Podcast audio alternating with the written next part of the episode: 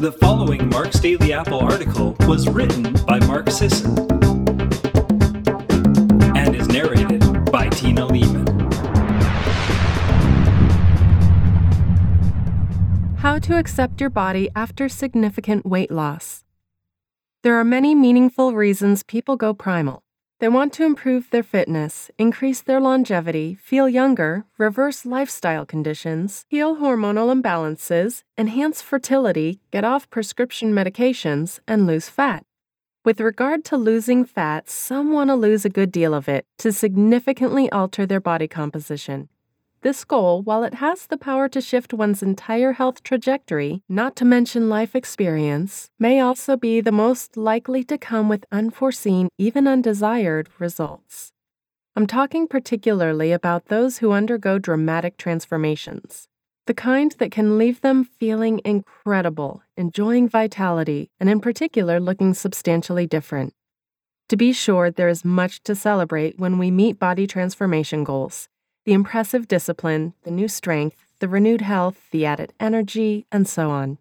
But for some people, there can also be an uncomfortable gap between how they saw themselves before and how they have yet to see themselves post goal.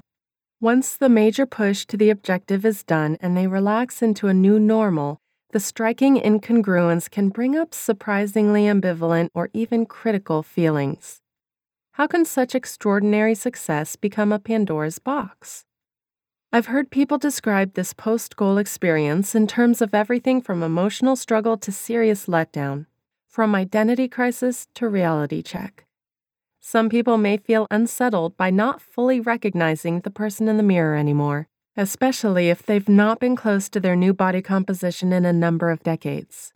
Others may suddenly feel they've exchanged body image issues, losing the fat but now noticing stretch marks or loose skin some people's stress revolves more around the social response to their transformation.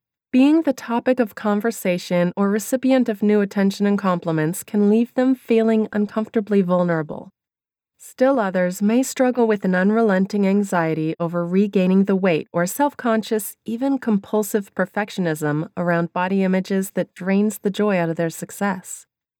If we take the primal call to thrive seriously, we likely want better than this for ourselves. But what can we do when major transformation leaves us anxious or ill content? How can we move into acceptance when after effects hit? What perspectives can help us counterbalance normal struggles so we can enjoy our achievements and the possibilities they open up in our lives? I've got four tips for you. Number one, recalibrate your expectations after the fact. Some of us go into major fat or weight loss anticipating it will be the panacea to all negative thoughts and patterns in our lives. We'll finally like ourselves once we change our bodies. We'll be better partners or feel more effective at work once we have our energy back. We'll be grateful for our lives once the image in the mirror reflects what we want it to. Physical transformation delivers many results, but it doesn't deliver self respect that you never had. It doesn't deliver a better marriage, particularly once the novelty of your change wears off. It doesn't rewrite your job description or your work habits. And it doesn't guarantee physical perfection. You came into this world with a physical template based on a genetic formula. There's a lot of flexibility in the end result, but most of us in our best condition will never and should never match what you'd find in a magazine. To boot, we may forever live with the effects of our previous girth in the look of our skin, and there's nothing wrong or abnormal about it. The most powerful objective, if we're honest, was never about having the ideal body as much as it was about having a better life. What are we going to do about that now? If we attached unreasonable promises to body change, it might be time to change our attitude. While the choice and discipline we harness for physical transformation can open us up to deeper mental shifts, what's inner work is still inner work. Accept that maybe the outer change is just the first step in a bigger movement in your life, a journey toward greater well being and deeper self acceptance that you were able to conceptualize at the outset. Number two, understand that change always leaves us feeling displaced for a while. The more we feel like things aren't the way they're supposed to be, the more discomfort we'll feel. If we can accept the unsettledness for a while, we'll eventually relax into the new conditions. Life will continue to change us over the years, our identities, and our bodies. There isn't a time when we won't be expected to shift, grow, and adapt. This experience now is simply one version of that call to adaptability, a primal principle if ever there was one. Find other people who get what you're going through. Process it, but put it in perspective.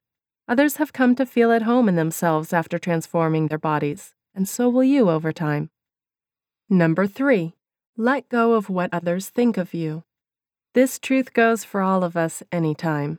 The fact is, we'd all be more peaceful, grounded people if we gave up our careers in mind reading and extracted our self image from others' perceptions. This goes double, like it or not, when we're feeling vulnerable or pressured by others' commentary. Sure, it might not seem fair to have to be the ones to change more when the problem is other people, or so we think. The point isn't who's to blame, but what we want to feel. Do we want to feel good about our transformation rather than feel targeted by it? Then the onus is on us to detach. Who we are has nothing to do with what others think. We can give away our self identity to the social consensus if we really want to, but that's a choice and not a healthy one. Practice feeling solid in yourself with some kind of meditative method that suits you. And yes, it is a practice that takes root over time rather than an intellectual realization that solves everything in the moment. Harness the physical strength and resilience you've experienced in your fitness endeavors and imagine transferring them to emotional fortitude. Number four, love the person you were. This might sound more sentimental than my usual commentary, but it's worth saying. In fact, I wish it were said more often. After a major body transformation, we may find ourselves liking our reflections more, fitting into clothes we never hoped to wear, enjoying compliments left and right, garnering attention from people who may have ignored us before.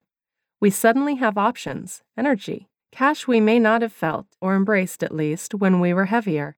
As a result, we might get the sense that Self 1.0 is something to disown, to forget, to hide even. We put the old photos away, not wanting people to see them or not wanting the reminder ourselves. We eventually may not want to talk about the change at all, preferring to see ourselves solely as we are now. But that kind of renouncing doesn't bode well for intact emotional well being.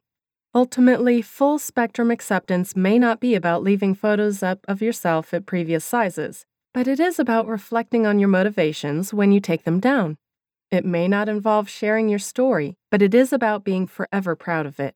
Others cared about you then, others supported you in your process. You can likewise value yourself at all stages of life and health.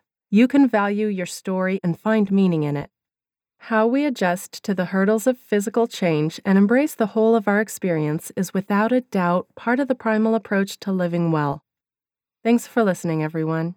Have you felt unexpected kickback emotions following a significant transformation? What perspectives and actions made a difference for you? Share your experience under today's post at marksdailyapple.com and have a great end to the week.